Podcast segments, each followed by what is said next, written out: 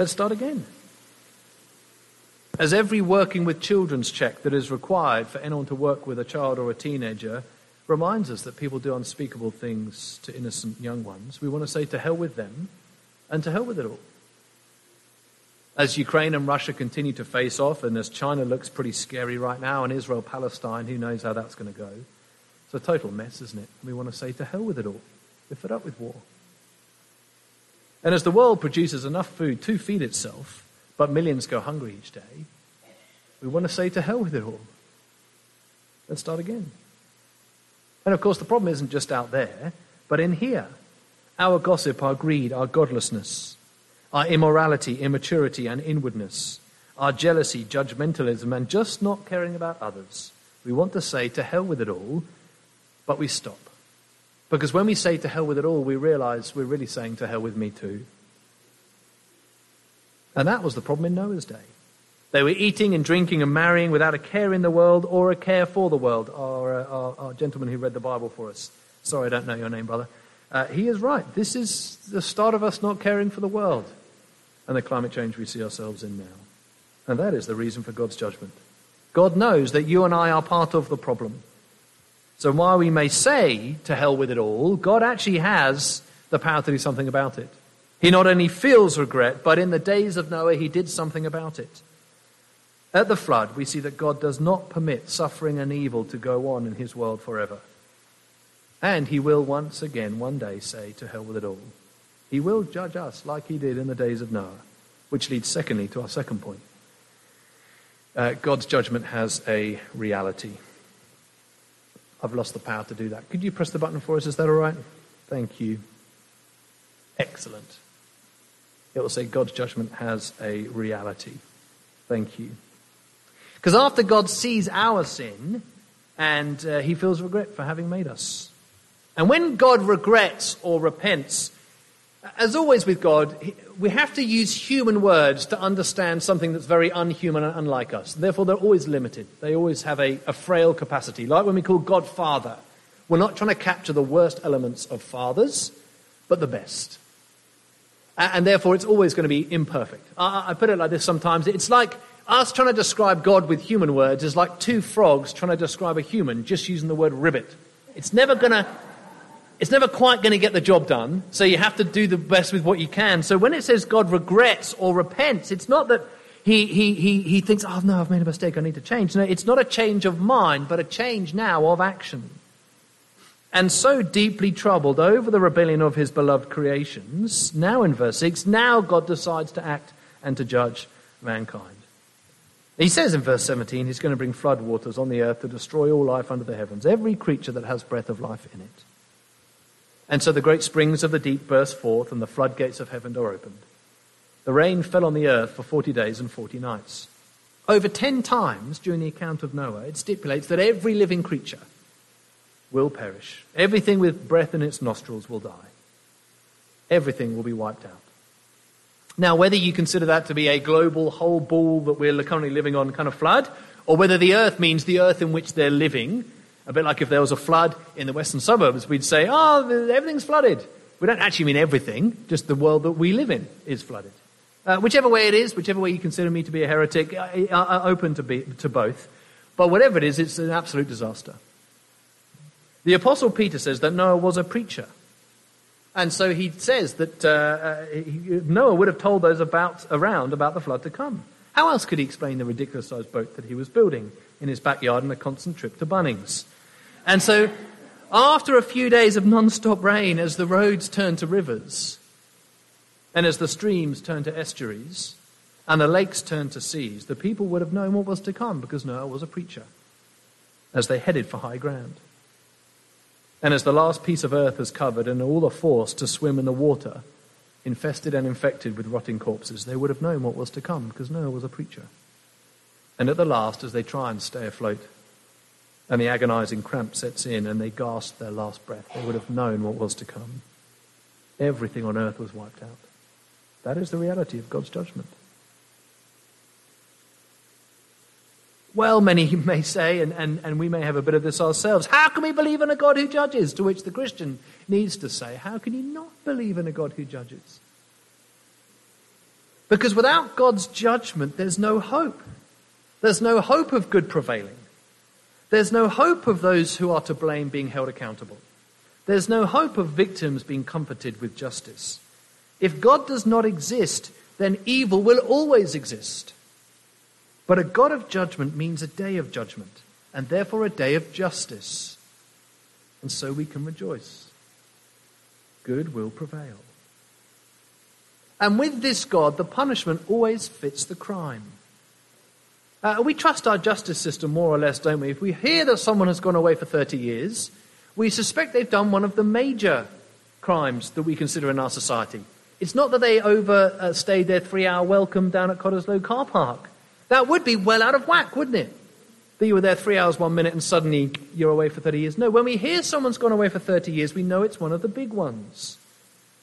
Because the punishment fits the crime, even if we don't know what the crime is. Well, with God, can we afford him the same generosity we give our broken justice system?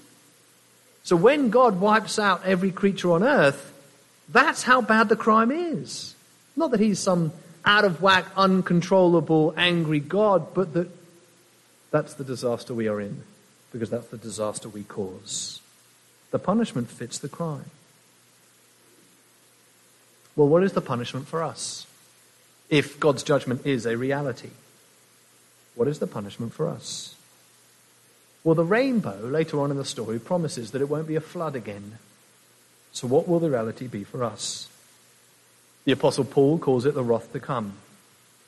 The Apostle John calls it a burning lake of fire. Peter says it's a destruction. Jesus' brother James just calls it death. But Jesus the most loving man to ever live, calls it hell. Jesus talks about hell more than any other character in the Bible and more than any other topic. Of his 40 or so parables, over half are about hell. Again and again and again, Jesus warns of a judgment to come, like Noah would have as a preacher. He says it will be like in the days of Noah. That's what Jesus says. It will be like in these days. Two men will be at work. One will be taken and saved, the other left. He says two women will be preparing dinner for the family. One will be taken, the other left. Now, do you think Jesus warns us of hell despite his love for us or because of his love for us?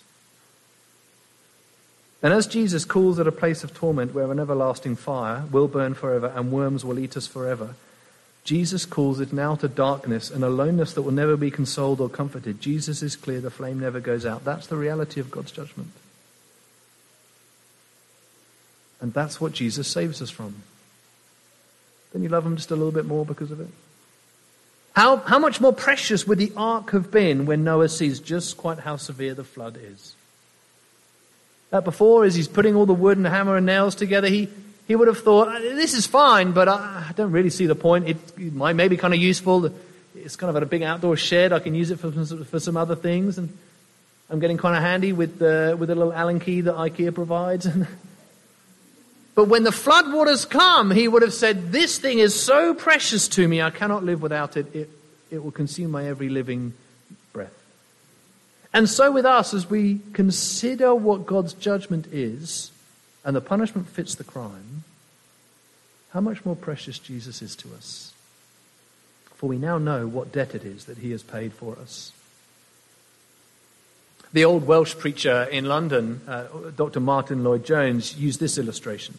Because uh, in those days, uh, back in the 60s and 70s, you, you, used to know your postman. Your postman was your village postman. Everybody knew him. You the same, you know, he was, his grandfather was the postman to your grandfather. It just, this guy was always there and you had a relationship with him and you could often put your post in your mailbox. He'd pick it up. And if a postage stamp wasn't quite enough for a parcel to get to your house, he'd still bring it and say, hey, look, it was just 5p short. Would you mind just giving me 5p? And, and that's the kind of way it went. You knew your postman. Uh, and if there was a, a, debt to be paid for the postage, someone would pay it. So imagine uh, Martyn Lloyd-Jones would say, "You've gone out for a little, uh, uh, for just an hour or so, and a friend of yours is at home making a cup of tea for you. And when you get back from your little trip, your friend says to you, "Hey, while you're away, someone came knocking with a debt, and I've paid it for you." Now, how you react to your friend depends on how big the debt is, doesn't it? If all they've done is say, look, Auntie Bethel has sent you your birthday card, she was 3p short, and I've paid that 3p for you, you'd say, thanks, that's great. Would you like a biscuit with the cup of tea that you've now made? Because it's only 3p. But if your friend says to you, someone came knocking where you were out, it was the tax man. You haven't paid in 50 years, and they came for everything. For everything, for your whole life but I've paid that for you, don't worry. That's different. That's more than a biscuit that you consider this person worth. In fact, there's nothing you can pay them back with. You just live your life in worship and adoration of what they have done. And so when we consider the reality of God's judgment, we find a sweetness in Christ that is available nowhere else when we see quite what it is that He has saved us from. Imagine you've got a friend who's uh, just been swimming down at Cottesloe, and they come back and say, Do you know what? The lifeguard saved me. Say, Oh, what from? It says, Well, I came out of the water and I had a little bit of seaweed in my hair, and just, I could not bear it if I was walking around Cottesloe Beach with a bit of seaweed in my hair. And he came up and said, You just got a bit of seaweed in your hair. Oh, thank goodness you've saved me. There's no way I could have lived with such the shame. But if your friend says, The lifeguard saved me, say, From what? Says, Well, there was, as there has been known to be, a huge shark swimming in the waters, and he dived in and got rid of the shark by being, I'm stretching the illustration here, eaten in my place. Your whole life would be impacted and influenced by the love of that lifeguard for you. And so that is why we need to consider the story of Noah. For the reality of God's judgment shows us how much, how deep, how wide is the love of Christ for us in paying our debt, in dying in our place, in taking our hell. Because finally we see God's judgment has a rescue. God's judgment has a rescue, we see in chapter 8. Hey, when, when we tell stories in the Western world, the way we, our tradition has brought us up with is, is a beginning, a middle, and an end. So there were three little piggies. They all go build a house. The wolf tries to blow them down. The one with the bricks, they're fine. That's how we do it beginning, middle, and end. But in the ancient Hebrew way of telling stories, the punchline wasn't at the end, but in the middle. Our stories are a bit like a beach walk. You start, you walk, you get to the point where you are, and you have a cup of tea.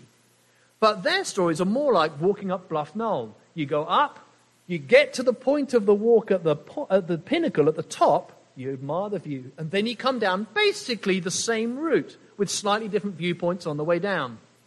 Fancy word to show off in a Bible study. It's called a chiasm. And that's where the main point of the story is. And we see that in the story of Noah. The main point is not really the rainbow at the end or the olive branch, but here is how the story of Noah goes. We're going to see the, the, the same viewpoint at the start and the end, and we're going to see the pinnacle in the middle. So at the start of the story, in chapter 6, verse 10, it talks about Noah and his family, and it does uh, again at the end. Uh, this isn't working. Oh, there we go. It's a slightly strange size. So underneath there, it should say 9 verse 17, Noah and the family. Uh, and there's a flood in the future. They enter the ark. They leave the ark. Then chapter 7, 17, it talks about 40 days. Then there's 40 days. The numbers are all there on purpose. And then the waters go up and then the waters go down. And we're getting to the middle of the story. The, the view from the top of Bluff Knoll there's 150 days of water, then straight away after, there's 150 days of water. See, it's all building towards a central point. And what is it? It's that God remembered Noah. That's the view from Bluff Knoll. That's the view at the top that we've done all this hard work to get to. See, there seems no hope for the human race, but God remembered Noah. It's the pinnacle of the story, the main point. In the middle of all this corruption and violence and sexual immorality, God chooses one family to save. And that man found favor with God. He is a righteous man who's blameless. And lots of chapter 6 is devoted to the architectural plans for this large floating zoo. But it centers around God and what he is doing. His big promise, his covenant is the fancy word for it. His promise that he will rescue him. Without God remembering Noah, without this covenant, without the ark, there would be no hope for him at all. God remembered Noah. And we have to remember that as devastating as the destruction in Noah's day is, as devastating as the story in the end of the Bible is, that there will be a day of judgment, we have to remember that that our actions arouse God's anger. But our actions never arouse his love. His love is always there. His mercy, his justice, his compassion is always there. We never arouse it. His anger, though, isn't always present. We arouse it with our actions. And so that's why this is actually, even though the story is one of massive devastation and destruction, the point is, is that God always loves even though we've aroused him to anger, rightly so, that God remembers Noah. Well, if our judgment is as real as Noah's, what then is our ark? What is the method by which we are saved in the flood waters of destruction? Well, it is, of course, Jesus. As he hangs on the cross and cries out, It is finished, he becomes an ark into which we are saved from the flood waters to come. Not that he brings judgment, but that Jesus bears judgment. And he takes on the flood, the judgment, the, the hell we all deserve. This is our rescue from judgment. This is our ark into which we climb. And there would have been some in Noah's day, would there not, who laughed at Noah foolishly building a boat. And even when Noah warned them of the flood to come and, and begged them, join me in the ark, there's room for more, and the lines are securely tucked away. Don't worry, they won't you won't be lunch. You can imagine some saying, Flood, don't worry, I'll swim if that ever happens. I'll hop in the ark on my deathbed, they may say. I've been to ark building school, I'll be okay. I'll be all right when the floods comes. My parents know lots about arks, and they raised me as an archaeologist. I guess that's what an archaeologist. I've never. I'll be okay. I've got this, they may say. I'll. And those words would have haunted them as they sunk down into the waters of their, of their death. Chapter 8 makes it clear the ark is the only way that you survive. Only on the ark do people then walk off 150 days later. They didn't walk off and bump into some other people who also made it another way. It was only in the ark that you were saved. Please don't think that you'll be all right on your own. We cannot swim. The only answer is the ark saved me from God's judgment. That's the only way. And for us, the cross is the only way to be saved. It's the only thing that will float when God's judgment comes on the earth again. So, how are you saved from God's judgment? I know my temptation is always to start with an I. I will do this. I have done that. But I just won't cut it. I have faith. No. I'm raised a Christian. No. I got it. No. I repented. I this. I that. That's not the answer that works. It certainly didn't in those days, and it won't in this. There's a preacher called Alistair Begg, a Scottish guy in the States, who had a preach that went something like this that says it very helpfully. He says, Think about the thief on that cross. I can't wait to find that fellow one day, Alistair Begg says, and ask him, How did it shake out for you? Because you were there cussing the guy out with your friend, and you've never been to church, you've never been to Bible study, uh, you don't know a thing about uh, the Old Testament and the New Testament, Nehemiah, you've never read it, Jeremiah, don't know the difference, but you made it. How did you make it? The angel must have said as he walks up uh, to the gates. You know, uh, how, how did you make it? And the thief on the cross says, I don't know. What do you mean you don't know? says the angel. I don't know. Uh, excuse me, says the angel, let me just get my supervisor. And then the supervisor angel comes over with a clipboard and says, So, just a few questions for you. First of all, what's your, what's your doctrine of justification before we let you in? I just want to quiz you on that. Uh, and have you been to many Bible studies? And, and, the thief on the cross just says, oh, I don't know what you're talking about. What, what do you mean? And he says, Well, ha, have you read your Bible every day? Have you done that and this? Uh, how about that? Have you done your quiet times? Do you pray much? And, and the people on the cross was just staring. And eventually the, the supervisor in frustration says, On what basis are you here? And the thief on the cross just says, The man on the middle cross said I could come.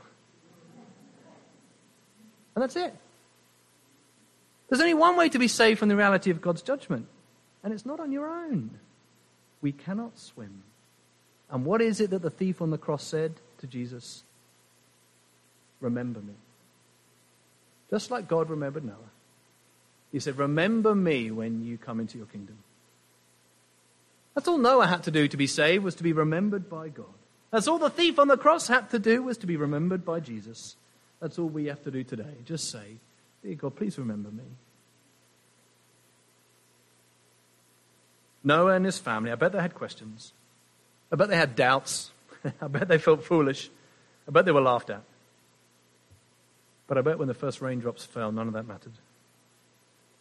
I bet when the dove came back with the olive branch and they knew that peace with God was restored, that great symbol that is used by the UN and many others to display peace in this world, the desire for peace in this world now, none of that would have mattered. And today the storm clouds are gathering on the horizon. We do not know when the rains will fall. Trust in Jesus. Ask Him to remember you. Well, that, of course, is the most immediate and obvious response to God's judgment. But what if we're already a, a Christian? Someone saying, like the thief on the cross, the man on the middle cross, he said I could come. That's all. Well, the response from Matthew 24, verse 37 is clear. Therefore, Jesus says, keep watch. If one is taken and the other left, like in the days of Noah, keep watch. Keep watch over ourselves, Jesus says, that we don't drift away from the ark. Keep watch for the lie that says that wealth matters. Keep watch for a desire for a special relationship and sexual intimacy that doesn't split our allegiance between the ark and the floodwaters below. So we need to keep watch over ourselves together as a church, keeping watch. Someone hasn't been here for a couple of weeks? Keep watch. They could have been on a holiday. That's great. Rejoice with them and welcome them back when they come. But it could be that we need to keep watch for each other and give others permission to do the same. Keep watch. You can imagine everyone in Noah's family needing each other at some time or other to keep watch so they don't desert the boat. They have to reassure each other when the rain comes, my popularity won't, won't matter one bit, so to keep watch, stay on the boat. And another response to God's judgment is surely to be telling others about the story of Noah, telling people there is something coming in the future that needs action now. Yet, how often we talk about heaven without hell or Jesus without judgment? Just imagine Noah showing some friends around the ark after a dinner party one night. And uh, Noah and his wife and these friends are, are um, showing off uh, the ensuite bedroom he's made for his wife. Lo- lo- lovely walk in wardrobe for her to change her outfit every day. And things, and, and the extra tall uh, enclosure for the giraffes and the extra enforced one for the lions, because otherwise all that would walk off the ark in chapter 8 would just be two really fat lions, uh, and that's a really disappointing uh, ark. And as they're walking around, a friend says, why, why are you doing all this, Noah? Seems, seems a little odd. And Noah says, Oh, it just makes intellectual sense to me. Or I was brought up in an ark building family. It's just what we've always done. Or having an ark just makes me feel happy and safe inside. And afterwards, you can imagine Noah's wife, as they did the washing up from their dinner party, saying, Hey, why didn't you just tell them about the flood? It would have made a lot more sense. And Noah says, Well, I wanted to sound relevant. You know, I, I didn't want to offend. No, the ark only makes sense if there's a flood. Jesus only really makes sense if there's a judgment. And so we tell people about Jesus because of judgment. Even if offense is taken, it means it will always be relevant. Now, in the right way, so that they'll hear it, so that they'll listen, so that they'll believe and be remembered. What the Noah story really is telling us in chapter 8 is that Noah, Noah was no longer just a guy. Which means that we're no longer just students or just an accountant, or just married, or just retired, or just going out, or just popping home for the weekend, or just seeing some friends, or just playing sport, or just going for a walk, or just going to church, or just on holidays, because we're no longer just doing anything. Because our lives aren't about just any odd thing. When we see that all around are mortal people who have an immortal destiny, one that goes forever, everything we do counts. We don't have to do evangelism. We get to do it. We get to do it. We get to be involved in the task and privilege of persuading people to get on the boat. There's a flood coming. And Jesus will remember you. And he always loves to save. And he's the only way. I'll pray.